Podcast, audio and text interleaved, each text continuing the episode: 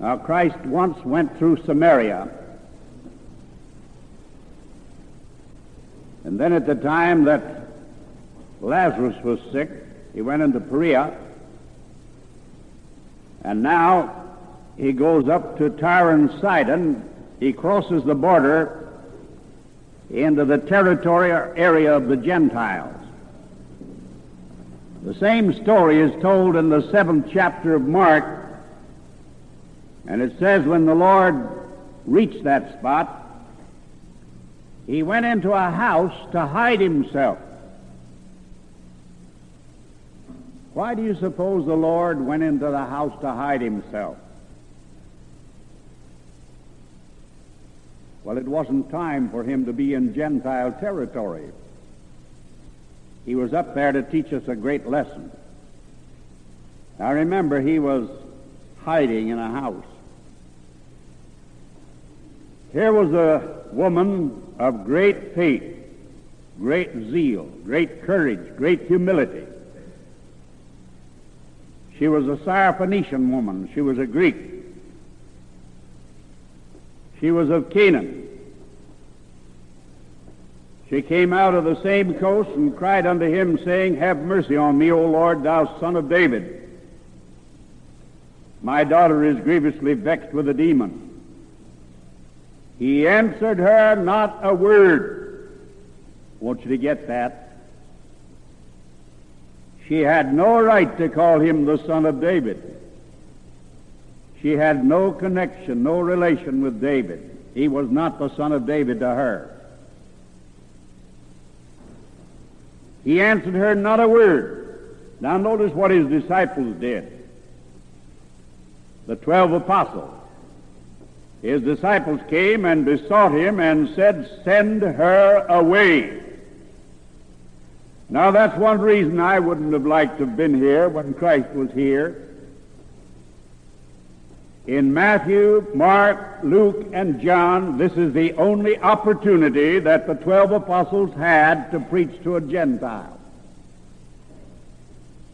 And the Lord had told them very definitely, go not into the way of the Gentiles. So they are obedient, and they said, send her away. That poor, needy, unfortunate woman. How she needed the mercy and ministry of the Lord. But they said, send her away. And notice what he said. He said something that 98 out of 100 Christians do not believe. They do not believe it to this day. He said, I am not sent but unto the lost sheep of the house of Israel. And there was not one Gentile numbered with the lost sheep of the house of Israel. Then came she and worshipped him, saying, Lord, help me. Now she dropped, son of David. And he answered and said, It is not right or meet to take the children's bread and cast it to dogs.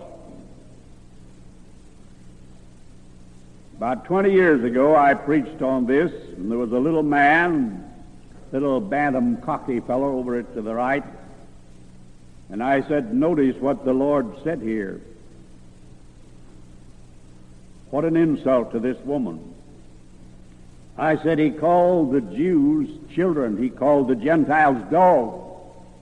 This fellow jumped up and grabbed his hat and he rushed out and he says, No preacher can call me a dog and get away with it. Well, I just had to turn him over to the Lord. Now, this is what the Lord Jesus, it sounds almost cruel, doesn't it? Ungracious at least. He said it's not right to take the children's bread and cast it to dogs. And she said, Truth, Lord, yet the dogs eat of the crumbs which fall from their master's table. Then Jesus answered and said unto her, O woman, great is thy faith. Be it unto thee as thou wilt. And her daughter was made whole from that very hour. I'll never forget hearing Paul Rader preach on this text.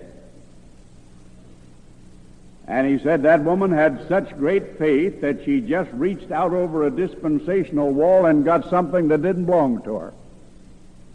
That's a wonderful thought, isn't it? She's the exception.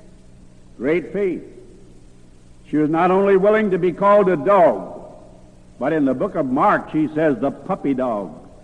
Lord, if you'll bless me, I'll go lower than a dog. I'll be called a puppy dog, and I'll get under the table, and anything you want me to get, take. I want you to see that the door of salvation was not open for the Gentile while the Lord was here on earth, except for proselytes. And you'll see what it means when it says agonize to enter into the door. Agonize.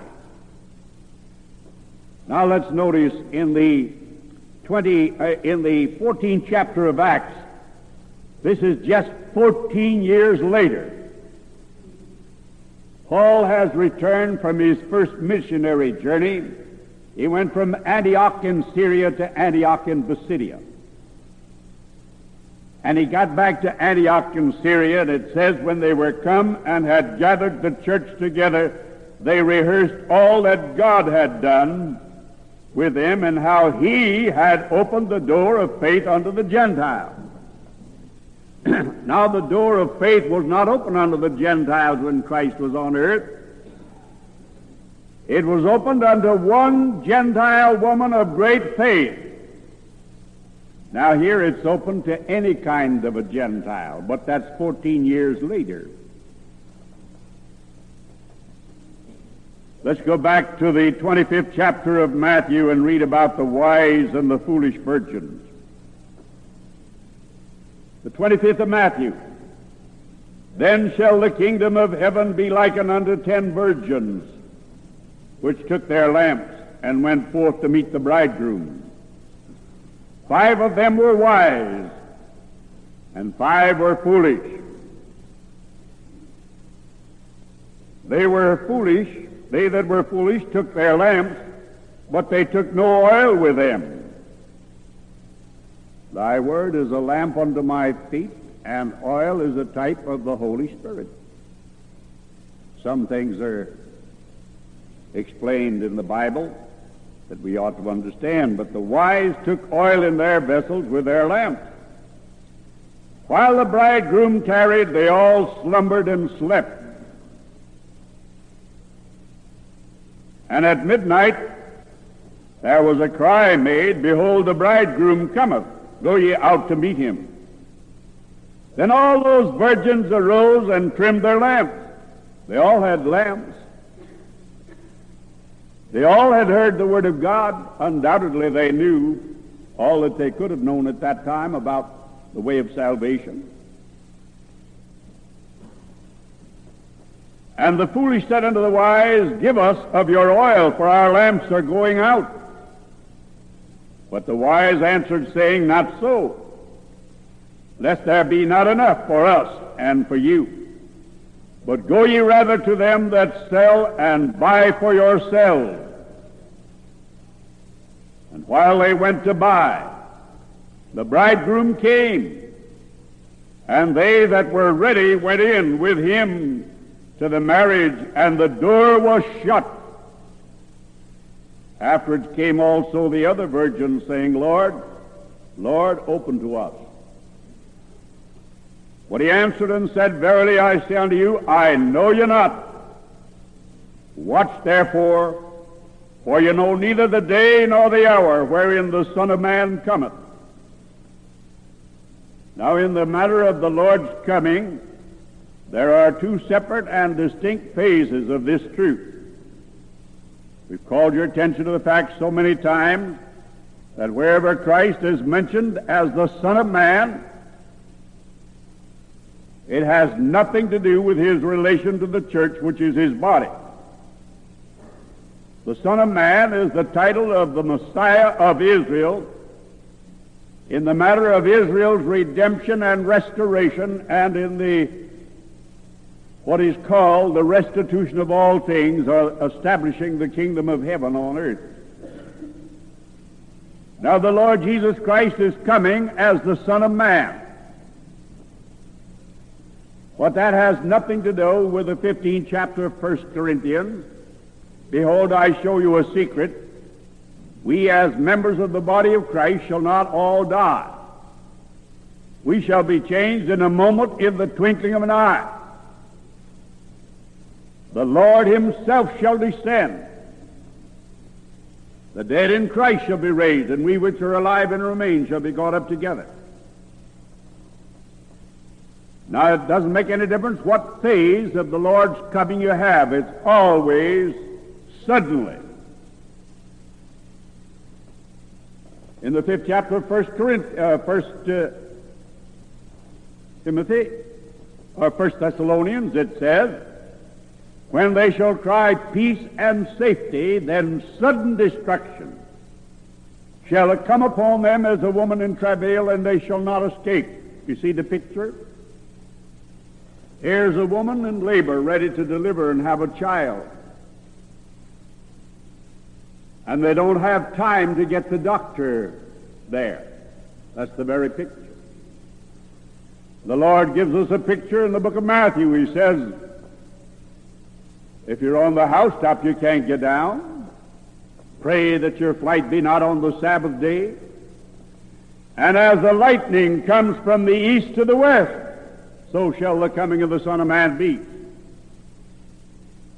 Now, you know, after the lightning strikes, there's no use to try to dodge it after the flash. It's all over. How long does it take the lightning to come from the east to the west? That's the way the coming of the Son of Man will be. How will the Son of Man come for us as the head of the church? He says, in a moment, in the twinkling of an eye. Now, you know, a moment can be less than one sixtieth of a minute. It doesn't take one second to twinkle your eye. And everywhere you have the Lord coming, Lord's coming, He's coming very suddenly. And He always says, watch, watch and pray. And to Israel he says, The Son of Man will come in an hour when you think not. And he says, No man except Almighty God the Father knows when that hour will be. And there's no member of the body of Christ knows when the Lord will come for us. But he's coming in a moment in the twinkling of an eye. But here's the general truth we have in the 13th chapter of Luke. Now notice this. The 24th verse. Strive to enter in at the strait gate. Now, this word strive is the word from which we get our word agonize. Did you ever go through the four Gospels? John had the wonderful privilege of leaning on the bosom of the Savior, and he was called that disciple whom the Lord loved. But John didn't understand Christ and his teaching. Peter didn't understand Christ and his teaching. If you'll read Luke 18, 31 to 35, the Lord told them some very simple things, and it says, they understood nothing of what he said. It was hid from them. Well, you would have thought that uh, Mary and Martha he loved to go to the house of Bethany, in Bethany, and visit with Mary and Martha and Lazarus. They didn't understand him when he said to Mary and Martha, Your brother will rise again. Yes, he'll rise at the last day, at the resurrection. He said, I am the resurrection and the life. He that believeth in me, though he were dead, yet shall he live, and whosoever liveth and believeth in me shall never die. Believest thou this? They didn't say yes. We said, Lord, we believe you're that great prophet. And after Christ was raised from the dead, the two women went to the sepulchre, Joseph's tomb, and there was a great stone against that sepulchre door. And they said, Who's going to roll away the door, the stone from the door? Who's going to open this door for us so we can go in? While they were wondering, God sent someone there and opened that, took that stone away and rolled it away, and the door was open, and they went in, it was empty. They found the grave clothes there, but he was gone. And they rushed back and they saw Peter and ten of the disciples, all of them except uh, Judas, and there was one missing. There were just ten of them there. Thomas was missing besides Judas. But they went to the ten and they said, We've been to the sepulchre and it's open. And he's not there, he's risen. And what is the record? The record is that what they reported seemed to them as an idle tale, and not one of them believed it. Peter says, I'm going fishing. They said, I'm going too. Did you ever study the 120 orphans in the first chapter of Acts? You know those 120 people in the upper room in Jerusalem, they were orphans. That's exactly what the Bible calls them. The Lord said in the 14th chapter of John in the 18th verse, I will not leave you as orphans if I come back. If I go away, I'll send the Holy Spirit. They had to wait 50 days, and during those 50 days they were orphans. They didn't have the Holy Spirit. They didn't have the Savior here. They were just tossed about and they said, Wilt thou at this time restore the kingdom to Israel? They didn't know anything. They were orphans. And they're the only people in the Bible, saved people who were ever orphans. There have been no orphans from that day since the Holy Spirit came. What they stood in between the baptism of Christ on the cross and the baptism of the Holy Spirit on the day of Pentecost. And for 50 days there were 120 orphans. They were not the only ones because there were more than 500 who saw Christ after he was raised from the dead. And I'm sure you wouldn't want to go back and live as orphans during that 50 days. That's the word, O-R-P-H-A-N-O-S, where it says comfortless. And an orphan is one who is without protection, according to uh, the Webster's Dictionary. They had no protection. They had no guidance. There they were. They were orphans. They were waiting for something. They weren't waiting for the church, which is his body, to begin. They were waiting for the restitution of all things, which was to begin by the outpouring of the Holy Spirit in fulfillment of Joel's prophecy. There could be no kingdom of heaven on earth until the Holy Spirit came. There could be no body of Christ until the Holy Spirit came. And so you'll notice on the day of Pentecost when the Holy Spirit came, there were devout Jews from every nation under heaven. And there were a few proselytes. Now, a simple lesson in the Bible, a babe in Christ should know the difference between a proselyte Gentile and an idolatrous Gentile, such as Paul met those that were dead in trespass and sin. A proselyte Gentile was saved. He was a Jew by religion. There were a few of them on the day of Pentecost. These were Jews. Now notice what he says here. Strive to enter in at the straight gate, for many, I say unto you, will seek to enter in, and shall not be able. Does anybody have to agonize to get in today? Nobody has to agonize today.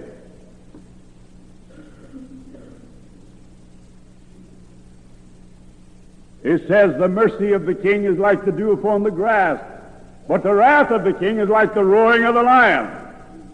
Did you ever stop to think of the difference? Nobody can weigh the dew that falls upon the grass. It's so light and it falls so gently. That's the way God's mercy and grace falls today.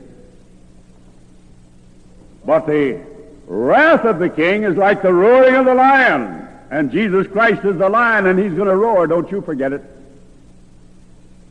You have to meet him as they do upon the grass, or you have to meet him as a roaring lion.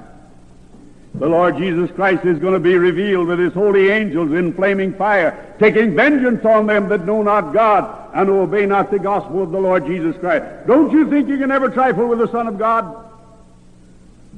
That man that died on the cross between those thieves was Almighty God in human form. He was the creator of the universe. In him dwelleth all the fullness of the Godhead bodily. He is before all things, and by him all things consist. And the most important question that anyone ever asked and answered is this What then shall I do with Jesus, which is called Christ? And as the song goes, the time's going to be, you're going to be asking, What's he going to do with me? Well, notice what he's going to do here. And you see why they had to agonize. The door of the sepulchre hadn't been opened. The door of salvation hadn't been opened wide. The Jews didn't understand it. Very, very few. Simeon was an Israelite in whom there was no guile, like Nathaniel. He was waiting for the consolation of Israel. And after he said he was waiting for the consolation of Israel, he said, Let thy servant depart in peace. Well, if the consolation of Israel was going to be there, he wouldn't depart in peace because he was going to stay there. They didn't understand the Son of God at all. Nobody understood him. You remember Peter said, If all men forsake you, I'll not. And within a few days he was cursing the Lord, and the cock was crowing. And they didn't know which way to turn. And he's told them in the midst of all their confusion in the status, their state at that time, he says, You'll have to agonize if you want to get in. As straight is the gate and narrow is the way that leads to eternal life. Few there be that find it. When once the master of the house has risen up and has shut to the door, and you begin to stand without and to knock at the door, saying, Lord, Lord, open unto us, and he shall answer and say unto you, I know you not whence you are. Now this is when he's coming as the Son of Man. And as it was in the days of Noah, so shall it be in the days of the Son of Man.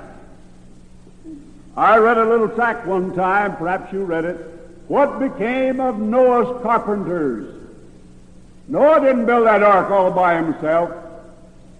Noah had help when he was building that ark. What became of the carpenters? None of them got inside. And you know, they laughed at him when he talked about there was going to be rain for 40 days and 40 nights, and a flood would take all the human race. They laughed at him. He was a preacher of righteousness. And the Lord was willing to strive then by His Spirit for 120 years, we're told in the book of Genesis. I've often pictured that, and I think there were thousands upon thousands and perhaps hundreds of thousands that there were rushing in trying to get into that ark. If that ark was a picture of the Son of Man in the day of judgment, and here we have it, what are they trying to do? They're trying to get in, but the door's shut. There are thousands of people that have heard us preach and tell the story that the tribulation is coming after the church is raptured. I think there'll be literally thousands of people who'll try to get in, but it'll be too late. It'll be too late. Remember this. The door was opened, the door for the Gentiles was opened gradually. On the day of Pentecost, it wasn't open.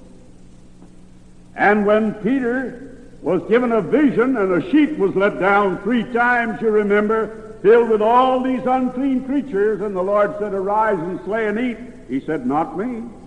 And I, I'll not do that. And he said, Call not that common which I have made clean. And then he told the other eleven apostles, ten of them, and they condemned him, but then they all rejoiced because God had given repentance unto life to the Gentile. But the door wasn't opened yet. That man that got in, that man Cornelius, was a just man and a religious man, a benevolent man. He was a philanthropist, and he was a man that feared God and a praying man. And the door was just a little he had to squeeze in. But after the Apostle Paul went down to Antioch in Pisidia, and he got at Perga, and then went over to Lydia, uh, over to uh, Lystra and Lycaonia, the Lycaonians, he went back home after he had said to the Jews, Seeing ye put it from you and judge yourselves unworthy of everlasting life, lo, we turn to the Gentiles. The other Wednesday night we were taking the verses of Scripture on the house of God in the book of Psalms. And the psalmist said, I would rather be a doorkeeper in the house of the Lord than to dwell in the tents of the rich. Now that's what you and I are. We're a doorkeeper. You know, ritualism teaches that the church is the door to Christ. The Bible teaches that Christ is the door to the church. They say you have to come into the church to get Christ. We say you have to get Christ to come into the church. You know, a man presents God. Man presents God to man. Christ presents man to God. He's a priest. We're preachers. We're doorkeepers. Now, the Lord said, I placed before you an open door. That door is open. It was opened wide, but not until after Paul was sent out. It wasn't opened by the twelve apostles. It wasn't opened while Jesus was here on earth. It was opened after the apostle Paul said, Lo, we turn to the Gentiles. That's the reason we say that our marching orders today, we are told that we're ambassadors and ministers of reconciliation because God cast away Israel. And when God cast away that nation, he threw that door open wide and it's wide open. God hasn't closed it. My, it's so easy to be saved today. Such a simple thing. When anybody takes the four gospels and the kingdom gospel and the law and mixes it all up, that person is a spiritual criminal in the sight of God. You'll have to give an account for it. Paul said, I do not frustrate the grace of God, and if a man or an angel pervert the gospel of the grace of God, let him be anathema. Let the curse of God be upon him. The door is wide open. Anywhere, anytime. You can be in your automobile. You can be in your kitchen. You can be washing or ironing. You can be at your desk. You can be anywhere. I told you about my friend Haynes. I think L.B. Haynes is the one of the finest Christians I've ever known in my life. He's been in over 40 of the penitentiaries in the United States preaching the gospel. He was a man that I labored with in San Antonio when we were in our street work there. Great man of God. He was sitting in his office in St. Louis. He hadn't heard a sermon for 10 or 12 years. And he was reading the newspaper. And at the top of one column it says the scripture verse for today. John 3.16, God so loved the world that he gave his only begotten Son, that whosoever believeth in him should not perish but have everlasting life. It struck him just like that. There was somebody praying for him. He went into the coat room where his coat was, and he just looked up to the Lord and he said, Lord, I believe it, I'll take at the word. He was saved there without anybody talking to him. Somebody was praying for him. He became a wonderful Christian. Now, my dear friend, there's a house, and that house is the house of God. It's the house of salvation. And there's a door to the house. and There's only one way you can get in. And Christ said, I am the door. By me, if any man enter in, he shall be saved and shall go in and out and find pasture. That door was opened after his death and resurrection and after the religious nation was set aside. It's wide open tonight. But it's going to be shut just like this. And God's going to slam the door in your face if you're not saved. Will you let him save you tonight? If you let him save you, he'll save you in a moment in the twinkling of an eye. I was saved in less than five minutes' time. And he'd like to save you tonight.